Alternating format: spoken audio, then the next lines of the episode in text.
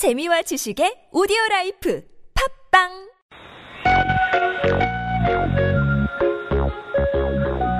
リスナーの皆様、いかがお過ごしでしょうか宝島再発見の時間です。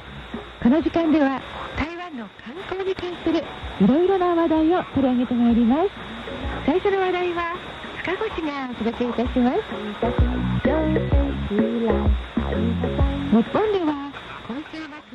九州から関東にかけて、桜の見頃を迎えたと聞いております。リスナーの皆様がお住まいになっている地域ではいかがでしょうか？日本ですと特別なところに出向いていかなくても公園や学校川の土手など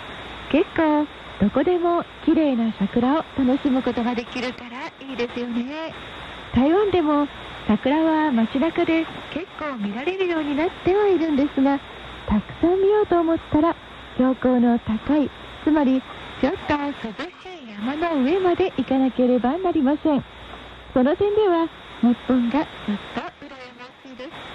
今日は日本の桜に対抗するわけではないんですが今が旬のお花の話題をお届けいたします。今の季節台北郊外でとても綺麗な黄色い花をつけるキバナルピナスのお花畑で1年に一度の絶景を楽しむことができます。ルピナスというのは藤の花を逆さまにしたような形の花をつけるお花です。藤の花はブドウみたいに上から房状に吊る下がってきますけれどもルピナスは普通に地面から成長するもので茎はすらっとまっすぐ大人の膝ぐらいの高さまで伸びます。風鈴のような小さい花が下から上に咲き上がるのが特徴ですがその様子が藤を逆さまにしたようだということで日本では上り富士という別名があるそうです。紫や白などいろいろな色がありますが今日の主役は黄色の花をつける火花ルピナスですルピナスは日本でも珍しくないお花ですし台湾特有のお花というわけではないんですが日本ですと早くても4月大抵はゴールデンウィークの頃が見頃だと聞いています台湾では3月から4月にかけてが見頃つまり台湾の方が少し早めに楽しめるんですね特に今週から来週ぐらいにかけてが一番綺麗な状態になると言われていますこのお花が一面に咲き誇ると黄色い絨毯が広がっているようで本当に見応えがあります。皆様の台北観光のついでにこの絶景をお楽しみになられてはいかがでしょうか？特別に遠くまで出かける必要はありません。交通の便がとてもいいのでどなたでも気軽に足を運ぶことができるんですよ。お花畑があるのは台北郊外海抜300メートルに満たない小高い山の上にあるマオコンです。マオコンは漢字2文字で動物の猫天空の空と書きます。観光地として結構有名なところですし山の上まで行けるマオコンロープウェイもとてもよく知られていますのでもしかするとリスナーの皆様の中には知っている聞いたことがあるという方もいらっしゃるかもしれませんね。ロープウェイに乗るには市民の通勤通学の足 MRT 台北新交通システムの動物園駅まで行きます。ロープウェイの駅はそこからすぐ近く。一旦乗ってしまったらおよそ2、30分で山の上まで一気に登ることができます。さてマオコンは台北郊外のお茶どころとして知られるところです。ちなみにここ一帯で栽培されているのは日本でもおなじみの鉄観音。台北からとても近いですが山の上には山の斜面を利用したお茶畑が広がっていて全くの別世界。きちんと整備された遊歩道を歩きながら山歩きを楽しみ自然を満喫することができます。山からは台北市内がよく見晴らせるので昼間は山歩き夜には夜景スポットとしても人気があります。特に今の時期の台湾は暑すぎず寒すぎず外歩きがとっても気持ちよく今しか見られないルピナスのお花畑が見られる絶好の季節でもありますのでちょっと普段と違う台湾を見てみたいという方におすすめです。それに山の上と言いましてもロープウェイで行けますので山登りが好きな人ばかり集まっているわけではありません。お茶を素材にした料理が味わえるレストランやまったりとお茶を楽しめる茶芸館などが軒を連ねていて美味しいものに目がないという人にもおすすめです。それにしてもお茶どころと言われるマウコンお茶畑を見るならともかく6月のお花畑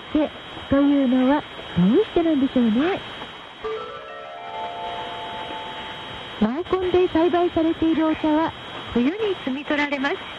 その後しばらくの間工作をお休みするいわゆる休耕期に入りますがその時にキバナルピナスを植えて緑肥にしています。ですからルピナスのお花畑実はお茶畑なんです。お茶畑は山の斜面を利用して作られているのでそこが一面に黄色いお花でいっぱいになっている光景は本当に綺麗です。それでは畑にたどり着けるのかを簡単にご案内しましょう。まず山の上まではマオコンが通られて登ります。終点駅のマオコン駅で降りていただきます。と空中歩道という標識が見えるはずです。漢字4文字で紙辺に文章の章と書く方の楠樹樹木の樹歩道と書きます。遊歩道の名前です。標識の方向に100メートルぐらい歩くと遊歩道の入り口が見つかります。そこから歩道を5分も歩けば黄色い絨毯が広がる光景が目に飛び込んできます。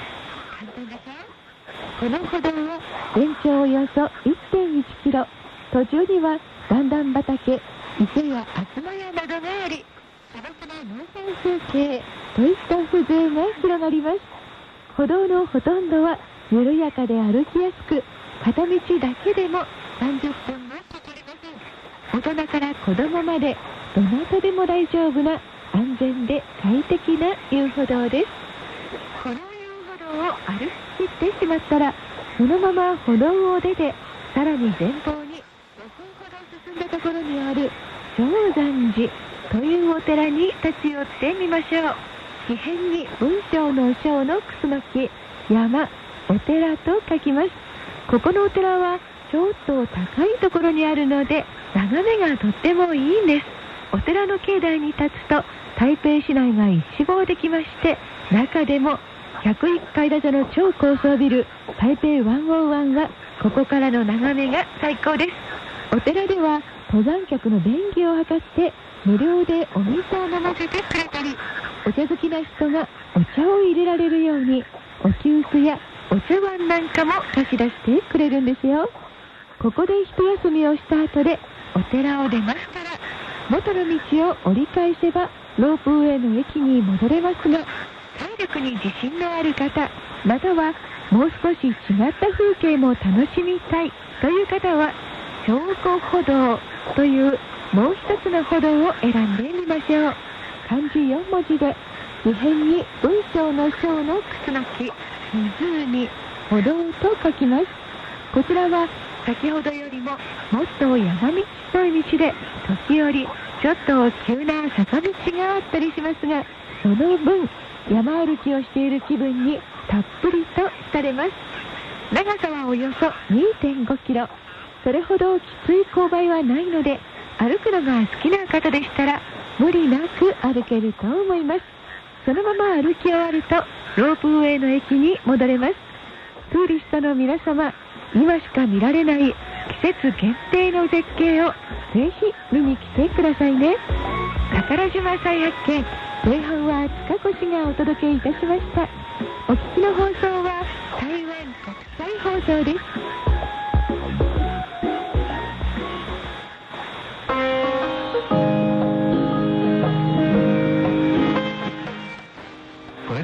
半に参りましょう。後半のご案内は私上野と大塚系です。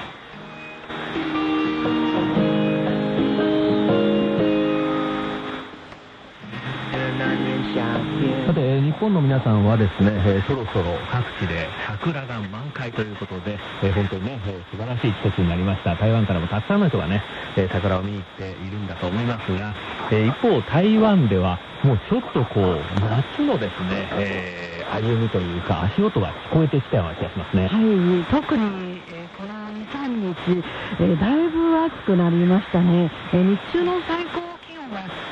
30度近いんじゃないですかね。南部行きますとええ30度を超えてる時ありますね。そうですね。はいえーまあ、台北でもですね24度から26度というようなですね、えー気温ですので本当にこううっかりしますと、えーもう汗だくになってしまいますしあの何かこう春というですねそういった季節を飛び越して、はいはいはいえーもうすぐに夏でクーラーがいるというようなですねそんなイメージですよね。はい、あの台湾にはどうも、えー春と秋はないようですね。まあ、日本の方はよくね、そういった表現を台湾にいますとね、しますよね。そうですね。まあそういったことになってきますと、今度はですね、やっぱり台湾の人は冷たいものをですね、えー飲む。えー、あの、水分よく取りますけれどもね、えーまあ冬でも温かいものを取るんですが、やっぱり暖かくなってきますと、今度は冷たいものということで、これあの、白語ですと、冷たい、それから飲み物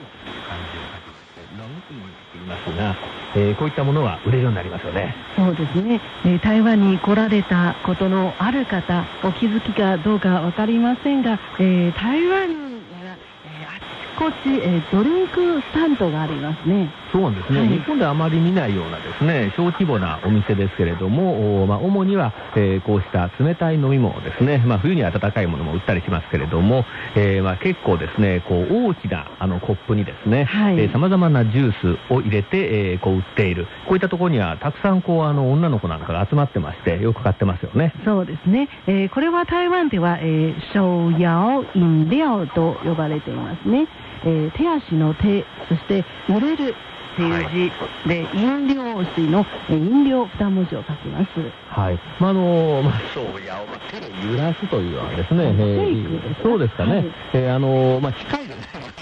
ところもありますし、そうですね。えー結局その、例えば、まあ、ミルクティーなんか多いんですけれども、はいはい。これをこう、あの、ガッサガッサですね、シェイクをして、揺らしてですね、ちょっとこう、バーテンダーさんみたいな感じですけれどもね、ね。えーそれでこう、泡立てるが成功して混ぜ合わせてですね、えそれで提供するというようなお店です。このようなお店で売っている、えー飲み物をと申しますと、えー一番有名なのは、えー日本の方もご存知のパールミルクティーですね。日本の方ご存知のって言ってもですね、えーご存知がない方もいらっしゃるんじゃないかと思いますが、そうですが、今あの結構有名になってるんじゃないですか？そうね、あの 台湾からですね発信されまして、結構日本をはじめとしてですね、まあ、中華圏当たり前なんですけれども、それからあの西洋ですね、イギリスとかですね、はいはいはいアメリカでもですね、えーまあ、広がっているとも言われていますけれども、えーこれはあのタピオカミルクティーですから、ミルクティーなんですが、その中にですね、この、まあ、日本の方タピオカって言いますと小さいものをあの想像されるかもしれませんが、あ結構ですね、大きい、えーそれこそ小指の先ぐらいのですね、えー大きさのですね、これあの、さつまいものですね、あの、でんぷんなどでこう作られてるらしいんですけれども、えーそれがこうゴロゴロっと入ってまして、えーそこにですね、こう太いストローで、えーそれをですね、ごぼっごぼっとですね、えー吸い込みながらいただくというものですね。はい、えーこれ一杯、えー飲みますと、えーすぐお腹いっぱいになりますそうね。なんですね、はい飲料と言いつつもですね、えーこのタピオカが入っているということで、えー結構こうお腹に溜まってしまうと。でタピオカってのはあんまりこれ、どうなんだろう、えーカロリーがないのかな わかんないですけど、女の子は大好きですけどね。そうですね。多分ガイドブックには、えーどのガイドブックもこの飲み物を、えー紹介していますね。ですから、えーこれは台湾で最も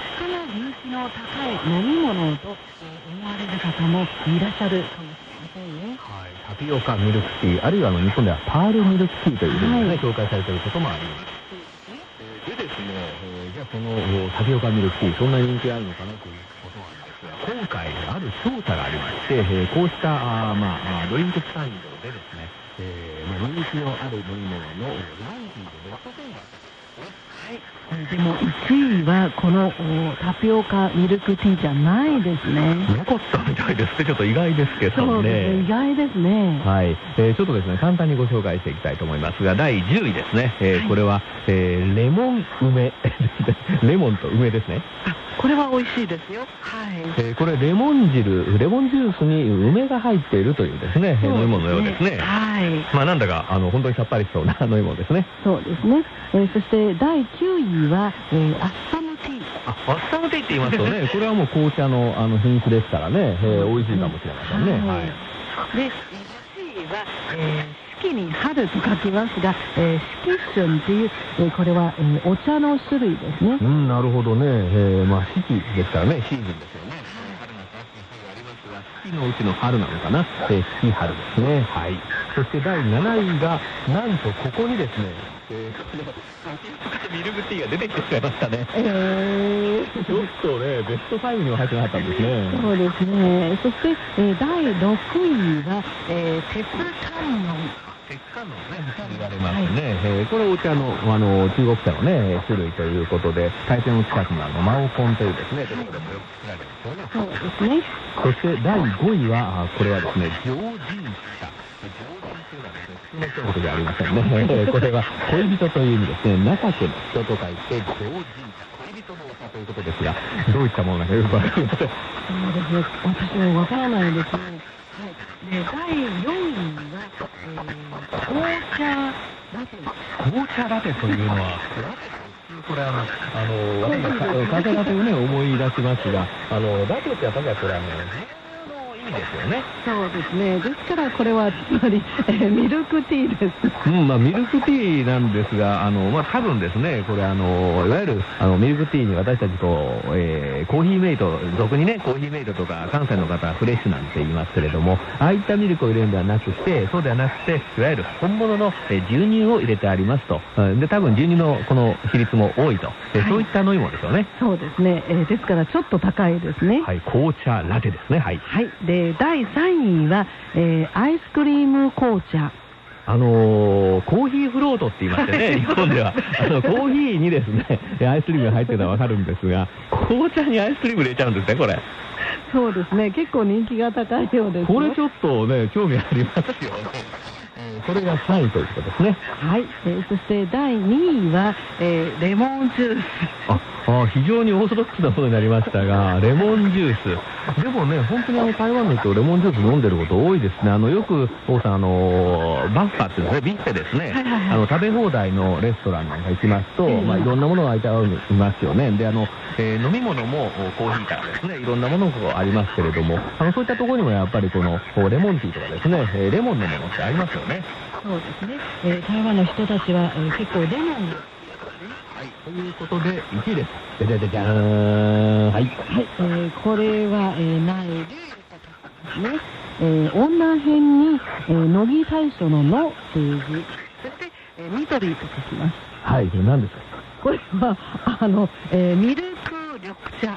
緑茶にあの牛乳を入れてしまうんでしょうかね。はい。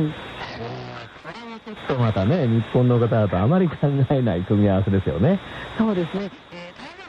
コンビニエンスストアのセブンイレブンではよくこれを売っています。えー、温かいものもあれば、えー、冷たいものもあります。うん。まあ、紅茶もね、ウーロン茶も日本茶もですね、もともとのお茶でも同じだって言いますからね。えーそういう意味では、こうした形で、えー飲んでみたら結構飲めるんじゃないですかね。美味しいですよ。はい。うんあの、とにかくですね、これ台湾に来ますと、ほう私も、あの、最初思ったんですけれども、一番最初にびっくりしたのはね、もうこれ、すごく何十年も前の話ですけれども、コーヒー紅茶っていうのを売ってたんですよね。コーヒー紅茶。はいで、結局そのコーヒーと紅茶を混ぜたものらしいんですけどね、これ多分今でも、あの、コンビニエンスストアなんかにあると思いますけど、えーそのコーヒーと紅茶とか、あるいはコーヒーとミルクティーを混ぜたようなですね、えーそんなあの名前のものがですね、売ってましてね、えー非常に不思議に思ったんですが、台湾ですと、そういった日本ではちょっとないようなですね、えー飲み物も結構売ってますので、これも楽しみでだと思いますね。はい、えーこういった、えードリンクスタンド、えー名前また、えー面白いんですね。中には、五十嵐という 店もありますよ。そうですね、えーあれあの、なんでああいう名前になったんですかね。あの、とにかく日本語で、その、書きますと、五十嵐さんと言いますとね、漢数字で50に嵐とお書きますよね。はい、こちらはアラビア数字の50に嵐と書きます。そうなんですね。ですからあれ、えー日本のどなたかの名前からですね、えーでもこう考えたのかなと思うんですけど、ちょっと不思議ですよね。あるいは借用かもしれないですね。そうですね。えー台湾、これからですね、どんどんどんどん暑くなってきますので、これからもしですね、えー台湾にいらっしゃる、えー計画、お持ちの方は、えー台湾にいらしたらですね、こうしたドリンクスタンドで、台湾ならではのお飲み物、お試しいただきたいと思います。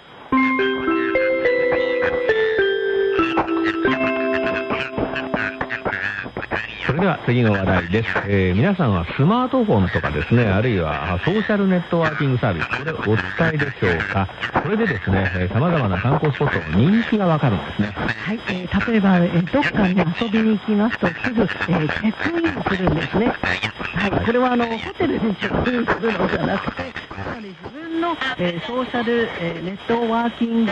えーサービスの、おその例えば、えー、Facebook とかいうところに、えー何かを、えーアップするんですね、写真とかね。はい、自分がね、どこにいるかということがですね、えーこう分かるわけなんですけれども、えーそういったことをするので、えー例えばあのインスタグラムというですね、えーまあ、写真ですね、主に写真をこうアップロードして見るんですえーものがありますけれども、えーそうすると、これ見た人が、これあの、あ、これいいな、いいよ、欲しいとかですね、えーあるい。はですね、これあまりにい。い。んで、ちょっと他の人に見てもらおう、そうや、とかですね、えーこうしたことをするんですね。そうしますと、えーい。い。ねを押す、えー回数と、えー回数から、えーこのえー観光スポットの会議で発表されたんですけれども、えー一番ですね、されたのはアメリカのロサンゼルス、えー2位は、えー3位はイギリスのロンドンでした。はい、そして4位が、中華民国台湾の台北です。ということで、そういった世界に名だたるですね、その都市と肩を並べて、えー世界中で人気になっているんではないかなというですね、そういったまあ、えー、皆さん、これね、私思いますに、あの、一つはこの、もちろんですね、その台北に関するこうした写真ですね。まあ、風景の写真、これあの、インスタグラムにアップするのは、大体風景の写真とか、食べ物の写真とか、自撮りですよね。はいはいえーそれから、あの、恋人と一緒に写真に写真とか、えーえーそういったものが多いということなんですけれども、その中でもね、えーその風景とか、あ観光スポット、グルメの写真っていうのは人気だということで、あのー台湾のですね、あのこうした面の魅力が伝わっているんだろうなというのは一つと、それともう一つは、そうですね。そうですね。最近台湾では、フェイスブック、えー、ツイッターよりも、このインスタグラムを使う人が増えてますね。ですから、あの本当、ソーシャルネットワーキングサービスですね、えーこれをね、あの使う人が頻度、とか、でそういったものは台湾では多分すごくね、高いんじゃないかなっていう、そんな気もしますね。はい、えー特に、えー若い人たち、えーもし親に、えー自分の情報を知らせたくない場合はよくこの、えーインスタグラムを使っているようです。あ、そうなんですか。はい、年配の人はあまりこちらを使ってないようですね。比較的少ないですまり使ってないので、私もわからない。うんもし娘とか使ってもわかんないですけど、ね、そんな感じですかね。はい、えーということで、えー、最近の様子ですね、えー皆さんにまた来ていただける、えー一つの、まあ、ツールとそして、インスタグラムなどがあるということですね。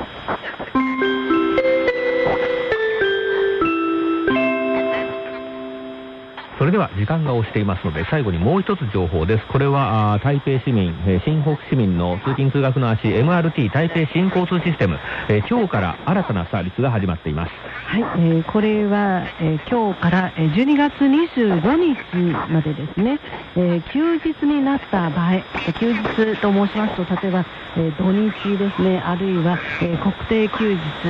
振り替え休日、えー全部含まれるんですけど、えー休日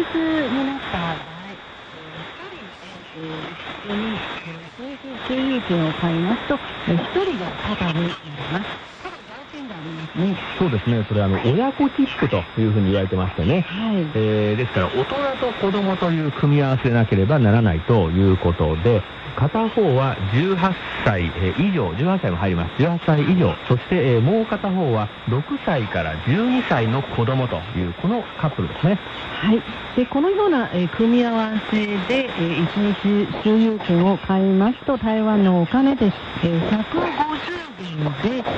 台北市の新交通システム、えー MRT の、えー乗りできますね。はい、これ150円と言いますと、日本のお金にしまして525円ぐらいかと思いますので、これ、えーまあ、例えばリスナーの方ですね、がですね、小さなお子様を連れてですね、えー、すごくお得になります。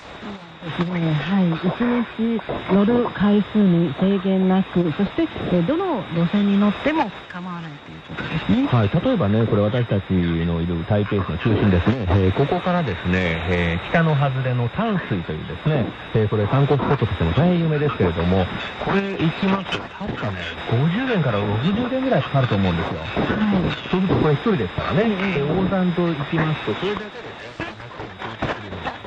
ね、えー行って帰ったらもうね、200元を超えるということですから、えーそれをですね、150元で、えーまだお釣りがって、それでまだ保管灯籠を回れると、そういうことですよね。そうですね。非常にお買い得ですね。ということで、えーこのですね、サービスが、その、お今日ですね、えーから始まりまして、実は台湾は今日、明日、明後日、しあさってとですね、えー連休になってるんですけれども、えーこの間もですね、ずっとこれ、え1日ですけれどもね、えーまあ、毎回買っていただければ150円で乗り放題というですね。はい。12月25日のクリスマスまでですので、ぜひ、宝島再発見、今週はこの辺で失礼いたします。ご案内は大輔圭と、上野でした。こちらは台湾国際放送です。